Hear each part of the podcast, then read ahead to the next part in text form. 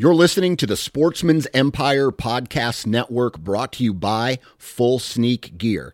Check out their entire lineup at fullsneakgear.com. Also, be sure to check out our entire stable of podcasts at sportsmansempire.com. New from Moultrie Mobile, the Feed Hub offers first of its kind cellular connection and control for nearly any spin cast feeder on the market. When used with the Moultrie Mobile app, you can monitor feed and battery levels, run feeders on demand, receive alerts when feeders are clogged, and remotely adjust feeding times. The Feed Hub is ideal for anyone who maintains feeders.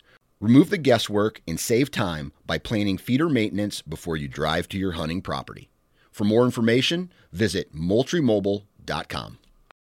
Outdoor Edge knows that providing a freezer full of meat is part of the reason we all hunt. And what better way to bring it full circle than to process your own wild game? Outdoor Edge provides a full lineup of traditional and replaceable blade hunting knives and complete wild game processing kits to bring your wild game from the field to the freezer. Visit OutdoorEdge.com and at checkout, enter the discount code NATION30 for 30% off. Interstate Batteries offers a wide variety of batteries for your everyday needs. Stop into one of their thousands of retail locations and talk with a battery specialist about batteries for your truck, trail cameras, and even those weird batteries for your rangefinder. Interstate Batteries even offers cell phone repair in certain locations. For more information, visit interstatebatteries.com. Interstate Batteries, outrageously dependable.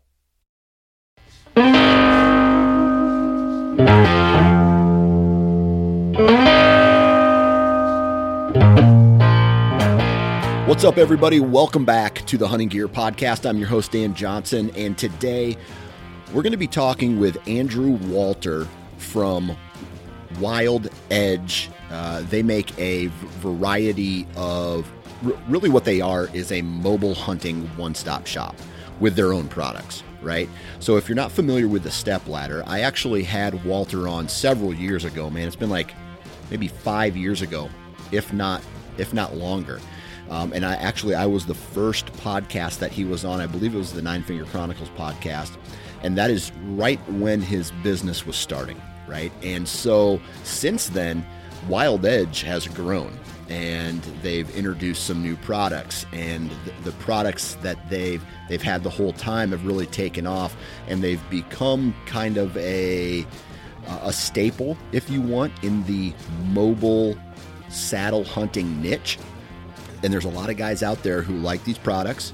And so what does he do? He expands his product line after you know after his company grows, it stabilizes. He introduces some accessories, some ropes, some harnesses, and then a couple year, more years go by. He introduces some platforms uh, for saddle hunting, and then uh, he's also now introducing a saddle. So now what we have here is, like I just said, this one-stop shop for anybody who wants to get into saddle hunting. It's a unique climbing method. Uh, their their steps are definitely one of a kind when it comes to uh, getting up the tree. But I can tell you right now, it's pretty cool because they are really compact, and it, it is it's they're they're cool. I've actually used them, and they're they're pretty cool to use. So um, this is a really good episode, not only on the, a good way to grow a business, but at the same time listening to what your customers want and introducing new products to make them happy. And so it's just a it's a really good conversation with Andrew about Wild Edge and all the equipment that these guys offer. Before we get into the episode, though, we're going to do uh, some quick commercials here. And uh, the first one I want to talk about is Annihilator Broadheads. Now, if you go to their their website here, uh, just you know go to Annihilator Broadhead's website, and you're going to be able to see all of the the uh, functionality behind the design of their product. And the cool thing about this um, is that it's a unique, it's a very unique desi- design. It doesn't look like any other broadhead on the market, and according to them, uh, it's engineered to fly like a field point. Uh, punches holes through any size animal, reduces friction on the arrow shaft or the crossbow bolt, and that is what allows for uh, you know friction equals slowing down And if you reduce that friction, things can go through faster. So the broadhead is able to maintain momentum going through the animal. And then it, uh, it's non closing wound channels, long range field point accuracy, and then it is approved for all bows and crossbows uh, that are any speed, right? So if you want to find out more information, go check out Annihilator Broadheads. Then we have tethered saddles. Um, now, what I like about tethered is they've they've not only created a really cool product uh, and product line, whether it's steps or accessories or platforms or a saddle, they've also created this community of saddle hunters, and um, so much so that that community has pressured me into trying saddle hunting. And, and to be honest with you, I was a skeptic for uh, of saddle hunting for a while now. Uh, but if you want to find out more information, go check out Tethered's website. Check out all their saddles. Check out their platforms. All different sizes, all different SKUs for all different styles of hunting. If you want to be comfortable in a saddle, they got a product for you. If you're an ounce counter, they got a, a product for you. So go check out Tethered. And then we have HuntStand, right? Now, for me, a lot of these products go hand in hand. If you're a mobile hunter, you also want to have something in your hand that is showing you where to go, right? Especially if you're on public land uh, or you're on an out of state trip where you, you know where you're at, but you don't know where you're at. And that's where a, a hunting app like HuntStand can really help you out. HuntStand has some of the most functionality compared to other uh, mobile hunting apps out there. Uh, I mean, it has the most up to date map, uh, most up to date satellite imagery, and I think they rotate them out about once every month. Uh, a lot of companies are still using old maps from several years ago, right? And and and having the most up to date satellite imagery is a benefit, especially if there's been a burn or if uh, somebody's come through and knocked some trees down or you know all that and anything you know the, the terrain changes just like we all changed in a given year so HuntStand is affordable at only $30 a year, and it comes with the most functionality. So honestly, with me, it's a no-brainer to uh, to be running HuntStand. So if you have any questions, go check out huntstand.com. All the content, all the instruction, all the how-to about how to properly use Hunt Stand is there. And then lastly, the average conservationist, the averageconservationist.com. Now, if you listen to this network, the hunting or the Sportsman's Empire network, you're you will have already probably heard of the podcast. But Marcus also owns the Average Conservationist line of apparel. And what it is, it is t-shirts, hats, hoodies. There's some other trinkets there on the website that you can buy. But what I really like about their t-shirts and their hats is it's a style that fits me, right? An outdoor enthusiast who isn't necessarily the, the best at being a conservationist right? But someone who it's on their mind, right? And they want they they do enough throughout the year to get excited about it. And the cool thing about you know not only are the logos badass, the shirts are comfortable, the hoodies are comfortable, the hats are really cool. They give 10% of all their profits to some form of conservation effort, whether that's a nationwide level or, or at a local level. Uh, when he built this business, he said to himself, "I'm just going to budget it right in, and that's how I'm going to that's how I'm going to do my part of giving back." So, if you want to find out more information about their apparel line, their podcast, and all the conservation efforts that uh, that they participate in, go visit theaverageconservationist.com. All right, so we're done with the commercials. Thank you guys very much. If you uh, if you have some time, go to the Hunting Gear podcast on iTunes or wherever you download your podcast and leave a five star review. I really appreciate that. Let everybody know that informa- that the information that comes from this podcast is uh, legit, right? I'm getting a lot of this information straight from the horse's mouth, and uh, that makes for good content. So I would appreciate that. Enough talking. Let's get into today's episode. All right, on the phone with me today from Wild Edge, Andrew Walter. What's up, man? Same old shit, man. How are you? I'm doing good, man. Doing good. It's been a long time since uh since we've talked, man. Yeah, been quite a few years. I think yeah, I think that one of like within the first year of starting the Hunting Gear podcast and even back in 2000, I think I think you said you mentioned before we started recording that we started like the first conversation we had about Wild Edge was around 2017. Is that what you said? Correct. Yeah. Yep. Oh, man. So, so what's been going on since 2017, man? A lot. a lot. I love it. I love it.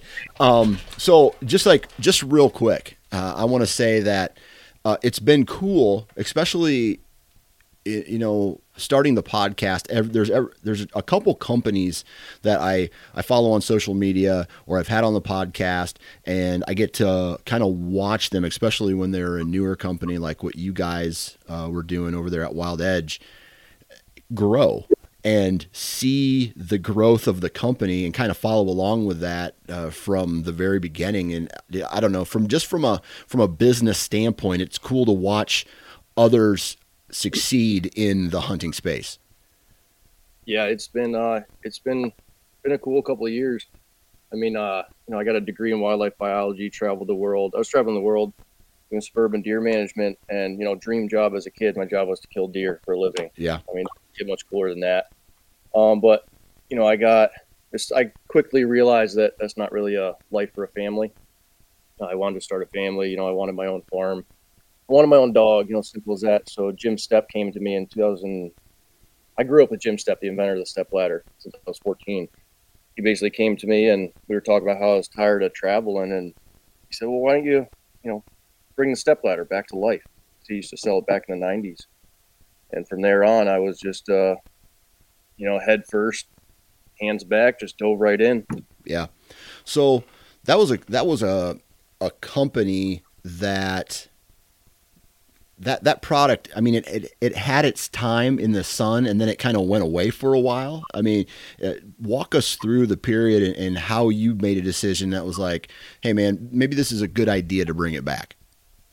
Yeah um you know i so when i met jim i was actually my dad and i were i was a junior instructor for a bow hunter safety courses and Jim and his buddy had come to get their license because in Connecticut you had to redo your bow hunter safety certificate. It was if you had it before whatever age, uh, whatever date. So anyway, I was teaching them, and Jim pulled us aside after, and he said, "Hey, do you guys have any private land we can hunt around here?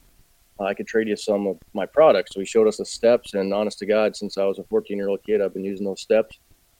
Um, and you know, just using them forever, knowing their worth and just how amazing they are, easy, simple. Um, and I'd seen he had sold them, you know, pre-internet. He had made them, fabricated them himself, and uh, you know, without the power of the internet, you were in. He was in L.L.Bean and Kittery Trading Post, uh, J Sporting Goods, you know, a couple stores. Um, and then we were talking about, you know, the power of the internet, how much better you could do, and kind of just rolled from there. And I, I'm the kind of guy, I'm not much of a planner.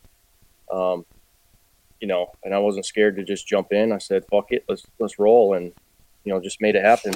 Started yeah. with just the steps, um, and then got into saddle hunting. You know, before it was cool, my buddy had an old Anderson tree saddle that I used to use, and you know, then I got an arborist saddle, and I kind of converted it, and it, it was cool back in the day. Before, it's a lot cooler now that you can go on the internet and just go to a one-stop shop and get everything saddle hunting. But back in the day, it was you know, saddlehunterforum.com, you go on there and guys are talking, okay, you get this saddle here, you get this climbing method here, you're to chop up these sticks to make them like this, you're to get this rope from this, you know, it's all rock climbing stuff. So, you know, I was remember reading, uh, I was listening to Tony Peterson. It was called Mind Hack. I was doing this program for business and it basically said, you know, focus on your niche.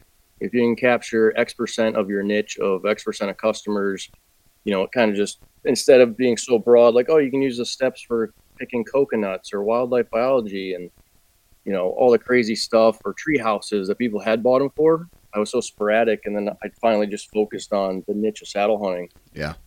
And it exploded after that. Yeah. Well, that's cool, man. Um, I, like I said, I, have been following along for a while. So let, let's talk about the, the first, let, let's say pre saddle hunting. Let's just talk about the step for a little bit.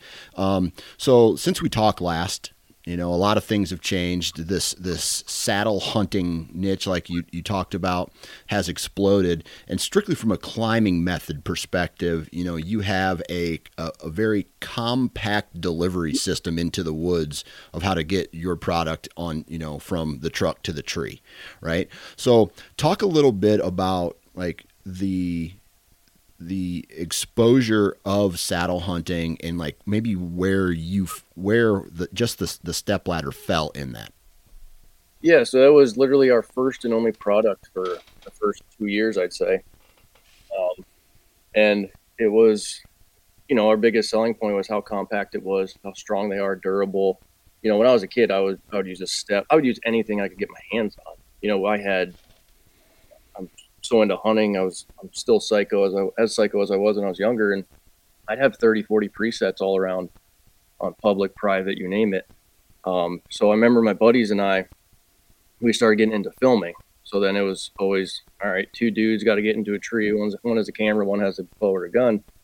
And then we started thinking about it, and then you know we'd try to find the twenty dollar tree stands. We could have double sets, and regardless, we always use the steps. But then I started looking at saddle hunting. I'm like, well, this is genius. I could just climb above the tree and film a buddy um, with the camera, and I'm in the saddle. I get to wear it in. You know, I'm not hauling a tree stand in. I don't need two tree stands in every tree.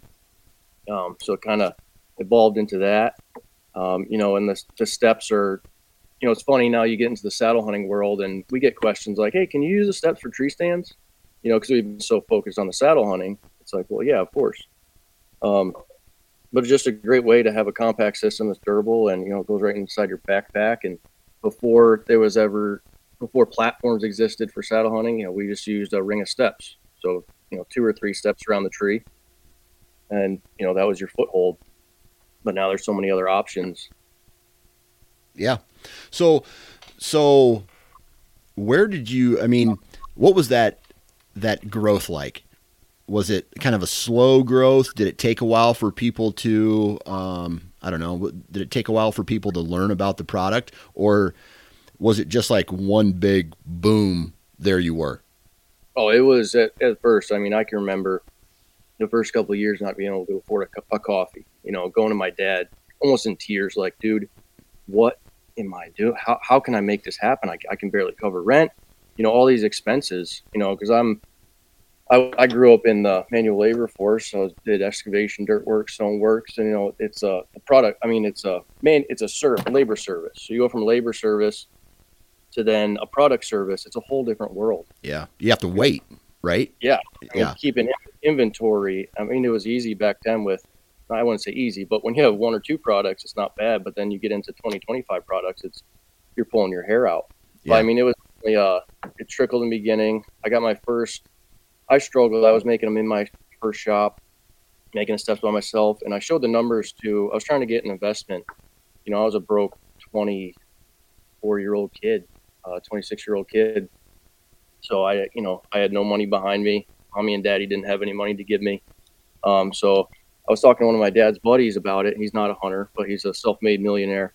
Um, his first job was at Arby's and now he's a multimillionaire, successful business guy. He kind of looked at, I showed him the numbers. I'm like, hey, I sold X amount of these steps just making them by myself in my little tiny shop, you know, in first month. I would just have people call, literally sign a liability waiver. You know, I want X amount of steps. I put the order in, boom, I'd make them and send them to him. He saw those numbers. He's like, holy shit, dude. Um, you know, and then boom, he became my first investor, my business coach. You know, he, he guided me along the way on basically how to make everything work and flow. Yeah. And from there, once I, you know, focused on the saddle hunting, then that that was the boom. Yeah, yeah. So you know, what did that from from when you got that investment? What changed? Right. Obviously, you went uh, like you get the money. How, how did you use that money to grow the business? Uh, well, I, I use that money to buy product. I mean, I spent the first year um, you know, starting a business, making the corp desk corp, um, finding the shop. I put an addition on the shop. Um, then, but I used all my own cash. By the time I got that first investment, it was, you know, to pay a fab, a fab shop to make the steps.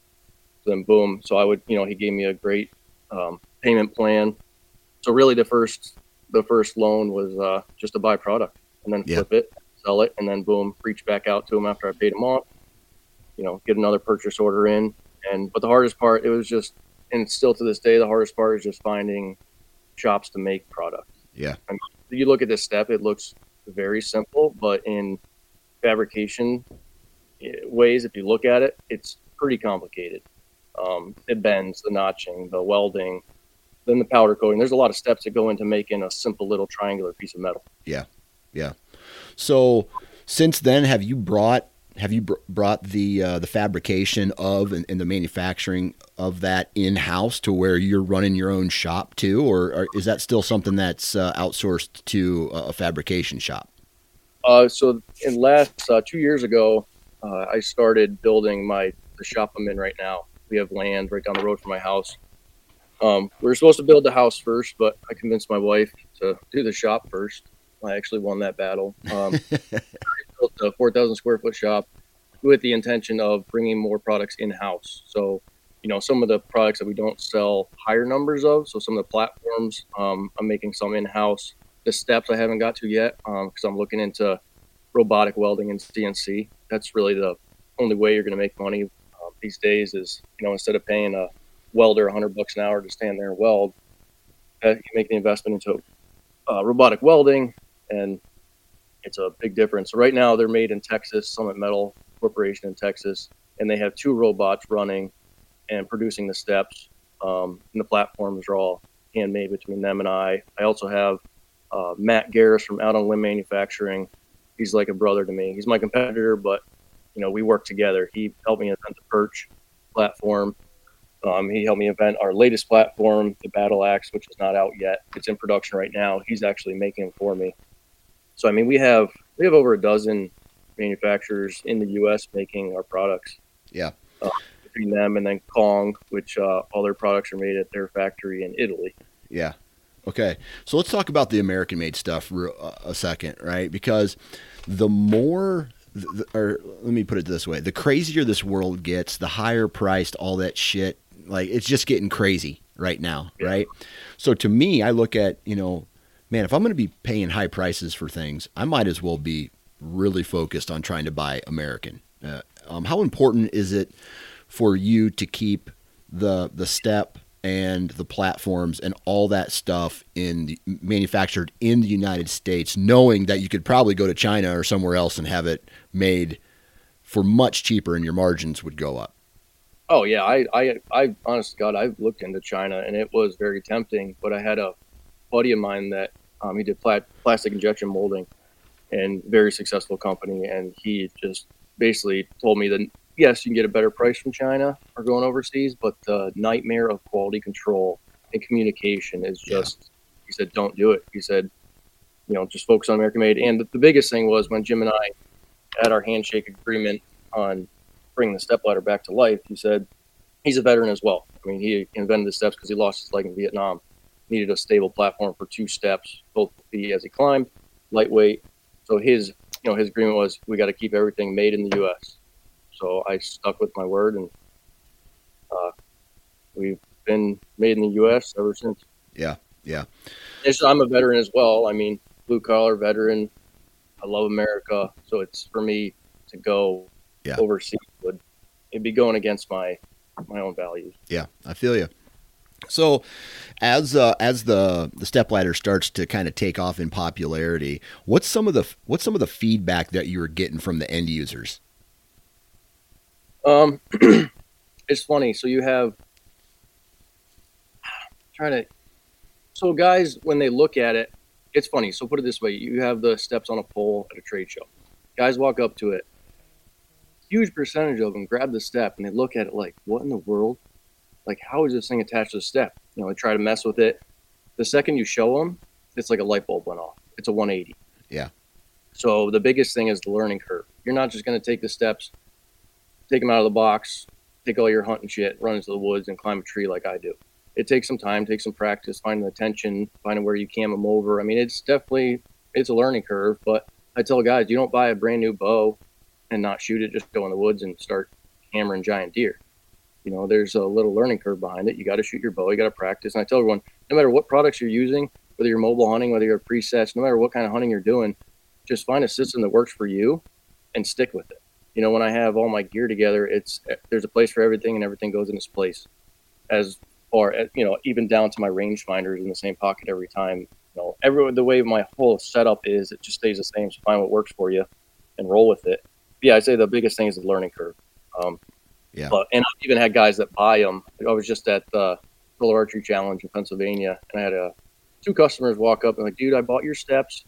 I watched your videos on YouTube, and I'm like, I told myself, either this guy, which is me, is either totally full of shit and just making this look easy, or it really is easy.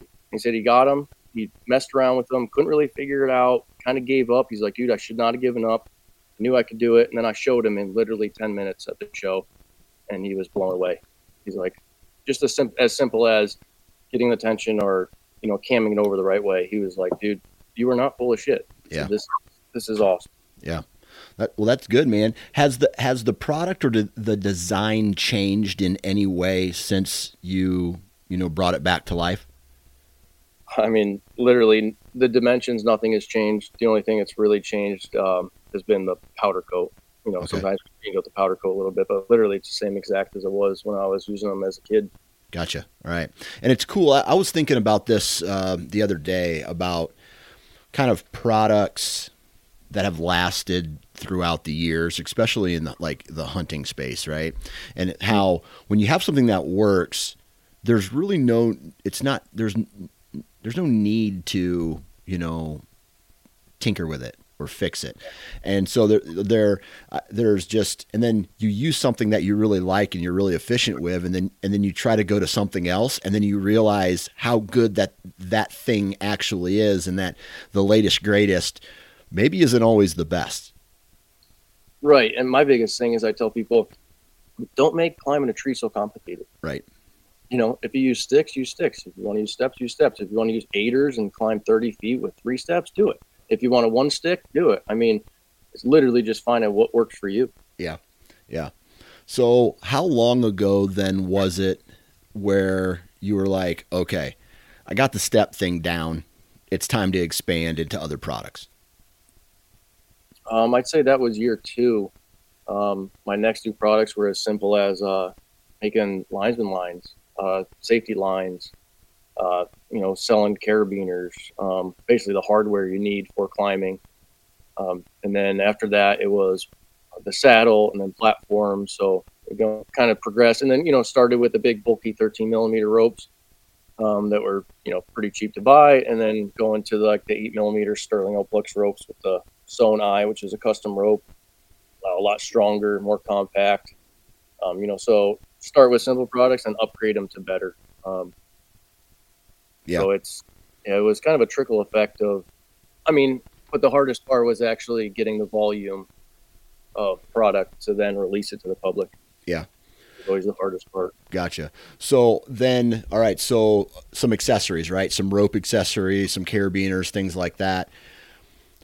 Now talk about like it's everybody always, and this is the way I, I see I see it is people kind of add accessories first for the most part. You know, hey, God, we you know let's let's talk about what else we can sell with our, our main product just to complement. Okay. If people are coming here for the steps, why not offer a rope or why- not offer a carabiner or whatever? How, when did the when did the saddle itself and the uh, the saddle itself and maybe the platforms start to um, be more of a, uh, a reality for you? That was I'm trying to think. I released the first platform, the Perch, in 2019. Okay. So that was a good year in development. Um, you know, uh, most people don't understand. You bring a product to the market. There was there's a lot that goes behind the scenes of development, testing, um, changing, upgrading, whatever you call it. Um, this manufacturer to that manufacturer. So it, it took a while, um, but finally released that. Um, kind of struggled in the saddle realm, getting the saddle made by different manufacturers. Um, it's you know the textile manufacturers. They're it's a dying breed these days. You know, Yeah. just in New England, there used to be mills. There were thousands in Connecticut. Um, now I don't even know if there's one. Yeah. So that was that was a that was a struggle. Right. But um, you know, my goal was always to be the one stop shop for saddle hunting. and you know, today we are. Yeah, and so the the two perches that you offer, they connect right into the step itself, correct? One, the perch connects to the step, and then the battlement is a platform by itself. Okay, I got you. All right. So you the the first one that you the first uh, step or excuse me the the first uh, the perch right the first platform for saddle hunting that you uh, that you came out with uh, that was a uh, that was something that you came up with right I mean that that wasn't like another product that you uh, that you picked up from somebody. That was something that you designed and, and you had to go through the rigmarole of, of test product testing and things like that, right? Yeah, I have over two years of development behind the perch before it released. Yeah. And I was struggling. And then literally it was right before we went to the Iowa Deer Classic. Um, Matt Garris from on Limb Manufacturing reached out to me uh, through a friend of a friend. And he's like, I think I figured it out. And literally from that second on, we were FaceTiming for hours and hours and hours developing the perch platform. And then met him in Iowa, tested it, messed around with it, kind of had it, you know, 80% there. And then when I got home, then it was just game on of tweaking it on the manufacturer and, you know, just rolling with it. We tested it for a year before we released it. And, uh, yeah, we've sold, we've sold a lot of them. Yeah. Which is awesome. I mean, it, it, it to me, it's a no brainer right? I, what I what I find is cool is that you've designed a product that fits and complements a product that you're already selling. So right. if if you have someone who's using the steps, it's a, it's an automatic purchase if you want to just add on to that, right? right. I, I, don't know. That's what, and I think that's a good. Not only is it it's awesome product, but it's a good business move, right? As well. So that, that was my goal. It's like, how can I get a, a, platform to attach to this, but also be detachable? So right. I have probably have three dozen platforms down in my shop that are platforms that are you know welded to the actual step. Um, some that kind of look like the perch that were um, attachable, but I never got to the point where I'm like, you know, this is it. Yeah. Until I met, and then I was like, like, you know, light bulbs went off. This is this is the one. Yeah. So what did that what did that process look like a little bit? I mean, were you working with um oh man, who'd you say you were working with with that? That was uh, Matt Garris from Out on Limb yeah, Manufacturing. Out, yeah, Out on a Limb, right? Yep. So this is a product that you guys kind of designed together, or did you have it designed and say, "Hey, I'm I'm hitting a roadblock here," and you threw it over his way? What was what was that process of coming up, maybe going from the prototype stage to the the actual end result? I mean, in the beginning, it was literally him and I on FaceTime video chatting. Um, he had he go, you know, we talked the night before. Then the next morning, it was, all right, I'm gonna Saturday morning. He's expect a call from me. I'm gonna have this baby done, and boom, there was the first prototype. Um, and then you know, kind of just going through. You know, is there enough clearance to cam it to the step? Can you get it cammed up enough? Because once you put that extra um, length on the step, you can then cam it over because you have more leverage on the step, right?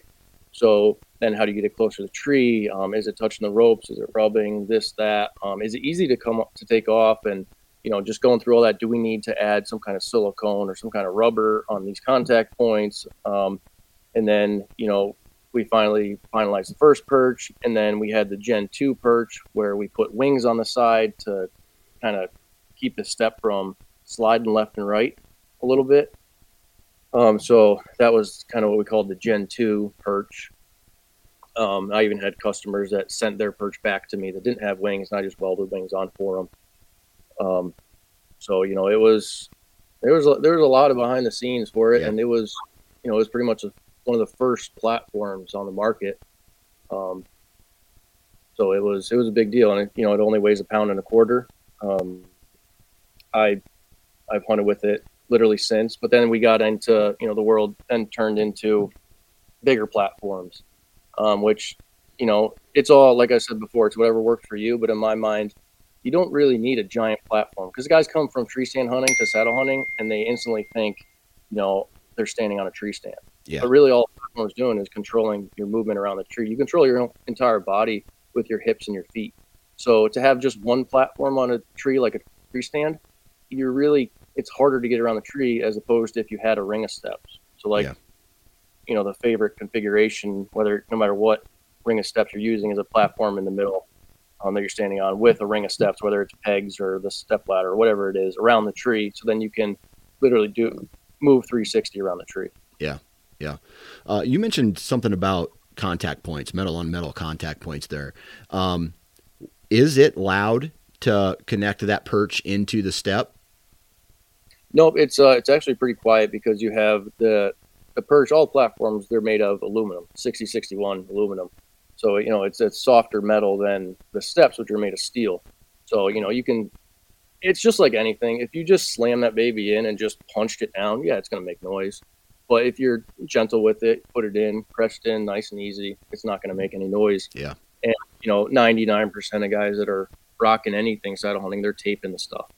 Yeah. Whether it's hockey tape or stealth strips or whatever it is. So yeah, there's ways to dampen the noise. Yeah, and I, I don't I don't really um, what was it last summer, beginning of the season, I bought some hockey tape and I wrapped the. Uh, I have some lone wolf sticks and I wrapped wrapped those and I wrapped uh, some some of my mobile tree stands that I use, and you know I don't know why I did it. Maybe just for maybe the grip factor, not necessarily the quiet factor. And all these people, this is what blows my mind about the the mobile gear nuts. You know, the guys who are really need. Oh, it needs to be quiet and it needs to do this and that. Who are all yep. about mods, right? But I I don't understand like how loud are some of these people walking in and setting up their equipment in the woods that. Dude, I, yeah it's like I swear to God, the gear nuts. I just call them the same thing. They want to climb a tree with toothpicks and dental floss. Right. You know, it's like, and I tell guys, you know, how far are you really walking? Right. Are you really walking a mile, or is a mile to you 150 yards? I mean, being quiet in the woods, it's like you watch a coyote or any predator move through the woods, you're not making much noise. So it's like I swear I picture some hunters just literally grabbing their shit, throwing it on their back, and running to their tree, right. or dragging it. Like, what yeah. are you? what are you doing that you're so loud that you need to yeah. stealth strip then, everything metal? Yep, and then getting in the tree and then being quiet. It's like, right. and then the other, how fast can you climb? How fast can you climb? What's your time? It's like, I don't know. Depends on the tree. Uh-huh. Depends on time of year. It depends if I'm in the bedding area. It depends if I give a f that day or right. if I don't Right. There's sometimes it may take me 20 minutes. Sometimes it takes me three. If I climb in 12 feet or am I climbing 25? Yeah. You know. Yeah, I'm 41, so I don't move as fast as I used to anymore, and and so I, I'm not timing anything these days. No, and it's like I mean, slow is smooth, smooth is fast. Right. So, you know, anytime I would, you know, I have my setup right, but then you have other products that you sell that you may not use as much. So then it's like, okay, I'm going to use that right there for this hunt you know, just to mess around with it, refamiliarize myself with it. So boom, I grab an aider. And I swear to God, I was like a monkey fucking a football. Yeah. Because I hadn't used it in so long. You know, I'm dropping stuff, I'm making noise, I'm doing this, and I'm like, all right, Drew, slow down, go back to what you know, what works for you, and just you know, yeah. take a step back, just relax. You yeah. know, because every hunter gets that feeling where whether it's morning or afternoon, you get to the tree, you're like, oh, I got to get up, got to get up, I got to go, got to go you're going to come, then you sit there for three hours. You don't see a deer until right, right set. But, right, right. Uh, let's talk about the Battlement a second. Um, why did you decide on this next platform? Number one, it's very low pro, right? It's mm-hmm. very. I mean, it's much smaller than the. Uh, correct. I mean, it's it's a smaller platform, right? The battlement is actually it's a little bit it's bigger than the Perch. Oh, okay. All right. Yep. Well, I don't know. The picture makes it look smaller anyway. Um, why did you decide to go with a, you know, outside of connecting it to a step on the, on this one? I had a lot of customers, you know, reaching out to me like, "Hey, can you make like I love the perch, but can you make it so it attaches to the tree like an out on the limb bracket? You know, can you do this? Can you make it a little bit bigger? Can you put an angle on it? Um, you know, I use sticks, but I love the perch, blah, blah, blah. So, you know, that got into my mind. Okay, they want a bigger platform. They want a platform that attaches to a tree without the step. So, boom. Reached out to Matt. Matt's bracket for all his platforms, like the Ridge Runner and Podium, were super popular. Matt, can we make an agreement just like the perch? Um, can I buy the bracket it's from you, and then I had the platform for the battlement made by the same company that makes the steps in Texas, and then I assembled them together. So kind of best of both worlds. You had a bracket that was super popular, everybody loved, and then you had a perch attached to step everybody loved. Kind of just merge them together into this, you know, best of both worlds for a guy that wants a little bit bigger of a platform that's rock solid. There's literally no fiddle factor to it. Where the perch, you know, say you got into a thicker bark tree, like along the river where I'm hunting, there's a lot of ash trees I'm climbing that are dying or dead, where you're sinking that those steps into that tree, you know, pretty far because it's so rotten. Where it'd be easier to use a different platform with a bracket. Um, so I kind of had my head spinning, and but once I merged them together, um, I wasn't that big on a bigger platform. But then again, once I started using it, I was like, "Oh, this baby's comfy." Yeah, yeah. Uh, so you got the, you got, and then you got a new one coming out. Yep. What's the where does that one land in the uh, in the other two offerings? So this one will be. I feel like it's going to be more popular than more popular than my other two, um, just because. Then again, I took kind of the best of three worlds. So now the new platform, it's on a post instead of a bracket. So kind of picture a stick on a post with the perch looking, battlement looking platform. But then on top of the post, you have a standoff, like a like the top of the stick. Um, and this baby, with the way we designed the teeth on it, it literally locks the tree so hard that when you undo the buckle, the platform's stuck in the tree. You just, you know, it'll stay there without a strap on it. It's super solid. Um, same size as the battlement, but then you have that post, you have that step on top, so then you have a different spot for your foot. Um, so then again, I kind of took three products, merged them together into one badass product. Gotcha. And is this something that your your customers were, were requesting, or is this a product that you're like, hey, I like it, let's just keep it, let's just introduce it? I had some customer feedback. You know, can you put, can I, can you? Um, I do some custom work for customers. Like they'll call me, hey, uh, can you make me this? um, you know, chop this up and make this. I do a lot of custom stuff for people. So um, I had a couple guys, can you put a post on the perch or the battlement, you know, with a step on top? And then Matt had just come out with his um, new platform that, you know, had that post and the step. So then again, reach out to him, dude. I think we can merge these together and make this a pretty sweet platform. And kind of rolled from there. And he, you know, I, my manufacturing shop in Texas was so behind they couldn't keep up with making them. So Matt doing a favor for me. He's producing them for me. Nice. So kind of nice. looking at products, what works, what's the disadvantage, what's the advantage, how can we make it better? There's always a disadvantage to a product. I don't care how amazing you think it is. There's always something that you could tweak, you could make better. Um, so that's always in my mind. It's how can I make this? How can I make something better? Yeah, yeah.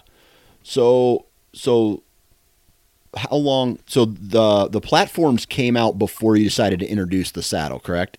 Correct. All right. All right. So why get into the saddle game then? I was because I'm a believer. I love it. Yeah. Um, I started saddle hunting right on time. Me and you were talking 2016, 17. Yeah. Might even have been before that, but I saw the advantages to it. Um, I'm like the guide for my family, right? So I'm setting up presets all the time for family, friends, cousins, uncles. Um, and you know, I had tree stands all over the place. Once you realize the safety of saddle hunting and the advantages of it, I could have X amount of presets all over the place, and all someone has to do is put their saddle on and go to the tree. They need a saddle and a rope. That's it. It's already ready to go. Um, and then, but my biggest click was I was hunting this property. It's a peninsula. A lot of peninsulas and islands on the Connecticut River that are bow hunting only, and they're just absolute hellholes to get to it's easy to get there in a kayak. You know, I may paddle a mile and only walk 30 yards once I get to the spot, but it's so thick, so nasty. Some spots you got to wear waders. I'm like, I went in there to scout. I was thinking in my head, how in the world am I going to get a tree stand in here? Because I can't hunt on the ground because I can't see 10 feet in front of me.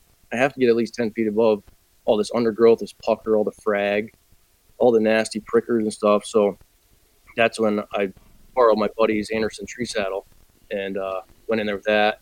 And then I turned into getting an arbor saddle, transforming that into a saddle, um, then wearing the Aero Hunter saddles, tethered saddle. I wore every saddle I could find um, while I had a lot of failed attempts on making my own saddle. Um, but it, there's just the advantages of the simplicity of it. So, you know, one of our key terms in our company is the KISS system from the military is keep it simple, stupid. Yep. Um, so, you know, when I'm hunting this place, I literally am. I put my saddle on when I get dressed, all my hunting clothes. Put the saddle on, grab my bow, my backpack, steps are in the pack, jump in the truck, and I roll. So once I, you know, launch my kayak, my saddle's still on, get to the spot, everything's on me, ready to go. I may scout as I go and never even hunt, or I find a tree and boom, I'm popping up that tree in minutes. Yeah. Yeah. So when it comes to the the offering that you have here, you know what people are buying as a saddle, uh, is there, you know, you mentioned you used all of the the previous, you know, all of the other, I guess you want to call it competition now. Yep. What did you take away from those experiences using those products into the design of this? What what you came up with? It was uh, a lot of simple features that go a long way. So my biggest thing is I have a I got broad shoulders and no ass at all. So I I wear a 32 inch uh, size pants, I have 32 inch waist, and I have no ass. So when I sit in a saddle, uh, saddles were always size one and two. So size one is your you know 30 inch to whatever. Um, so when I was in a tree, the saddles would always ride up my ass. So I was constantly pulling it down, pulling it down. That was a big thing. The other thing was you know, when you go to put a carabiner in the one inch MOLLE loops behind your back, you're trying to fiddle around, trying to get that simple carabiner into a loop. And it's so small, you can't get it in. Um, just the structure of it, where the loops are. I didn't like how the uh, leg buckles and your waist buckle were all in a big bundle right on your crotch, you know, metal on metal. Like there's no re- there's no reason for that. So the biggest thing was comfort and uh, usability. So that's why on our saddle we have bigger linesman loops um, easier to girth hitch your lines and rope through. Um, the MOLLE loops or the gear loops, you want to call them, they're anywhere from two to three inches in the back. Nice big loops that you can grab. The seat, it's an expandable seat. So if you want to sit in it like a solid saddle, it stays. If you want to open it up, you just grab those loops at the bottom or the top. You can open it up and you gain two to three more inches of seat on yeah. your butt. Yeah. And it, and then if you want to fold it back, to be a smaller saddle, boom, you just reach behind yourself, take pressure off, pull it back. Uh, the waist buckle, the leg buckles are to the side; they're almost on your hips, um, out of the way. The waist buckle is uh, to the right side of your waist; it's out of the way. So, just you know, the simple things and the structure of it was my biggest thing, and quality. I mean, you can you can look at any product. I don't care if you're buying Carhartt pants or you're driving a Denali or a Hyundai. You can tell the difference between quality of craftsmanship and sewing. And my biggest thing about anything is you're going to spend money on product, good money on product. It better be quality. Yeah. Yeah. I'm the same way, man. I'm the same way. Uh, so how, like, did it come out how you wanted it right away or is this something that you had to tinker with to get it right? Um, oh yeah, I, I, th- this saddle, it was a no brainer. Once I had, I developed a prototype. It took a couple prototypes to get it right. And then once I got the final, it was you know light bulb went off. This is it. Yeah, yeah. I struggled for years trying to a find a manufacturer, b team up with other saddle hunting companies. Um, didn't really fan out that well. Um, so it in the long run, it all worked out. Uh, got an amazing relationship with Kong USA. Uh, they manufacture all our carabiners, the duck ascenders, um, and the saddle itself. Their factory is in Italy. Gotcha, gotcha. So, Italy is known for their metal manufacturing. I mean, they've been in business since 1820 something. That's a long time. That's a long yeah. time. Um, so, are you happy with where things are at now as far as your product line is concerned? Yeah. I mean, there's, I don't know if it's an entrepreneur thing or whatever it is, there's always, it's, it's always like your head's spinning. Like, I, I, or it's just me personally. I can do better. I can do better. We can make this better. Yeah. Um, can always make more money. Everybody knows that. You can always dive into more stuff. But in my mind, it was always I don't want to rush and um, produce a product that I'm not happy with just to make money, just to release it. Yeah. Uh, no gadgets, no useless stuff. I just want to stick with stuff that works. Yeah. That's quality. You know. So it's been it's been a ride, but yeah. Then again, I'm I'm always looking for better way to do something. Just like deer hunting. You're yeah. I don't care how good of a deer hunter you are. You're still, you're still learning. Right. Right. Absolutely. So saddle, platforms, climbing method. You got it. Um, yep. What's the next step here? Are, are you going to stick with the mobile theme, or are you going to expand into um, uh, other categories? Um, definitely sticking with the mobile theme. Um, the products we have, there, you know, I've dabbled into one sticking so popular. So I'm actually in the middle of producing some kind of one stick with the same variation of these platforms. Um, not saying I would ever one stick in my life. I think it's insane, but there's a place for everything. Um, but there's a need for it. So if I can come out with something that's cool, that works, then you know I'll release a one stick. Uh, getting into the sticks, I'm not really.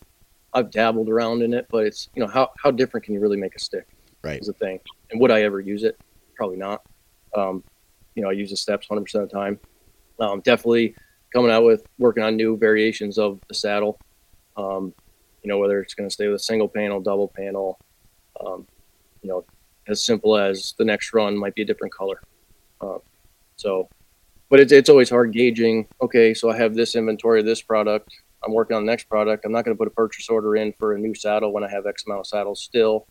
You know, so it's there's always that jumble factor of moving stuff around and figuring out, you know, what I have to focus on. And right now, the material. Oh, geez. Everything.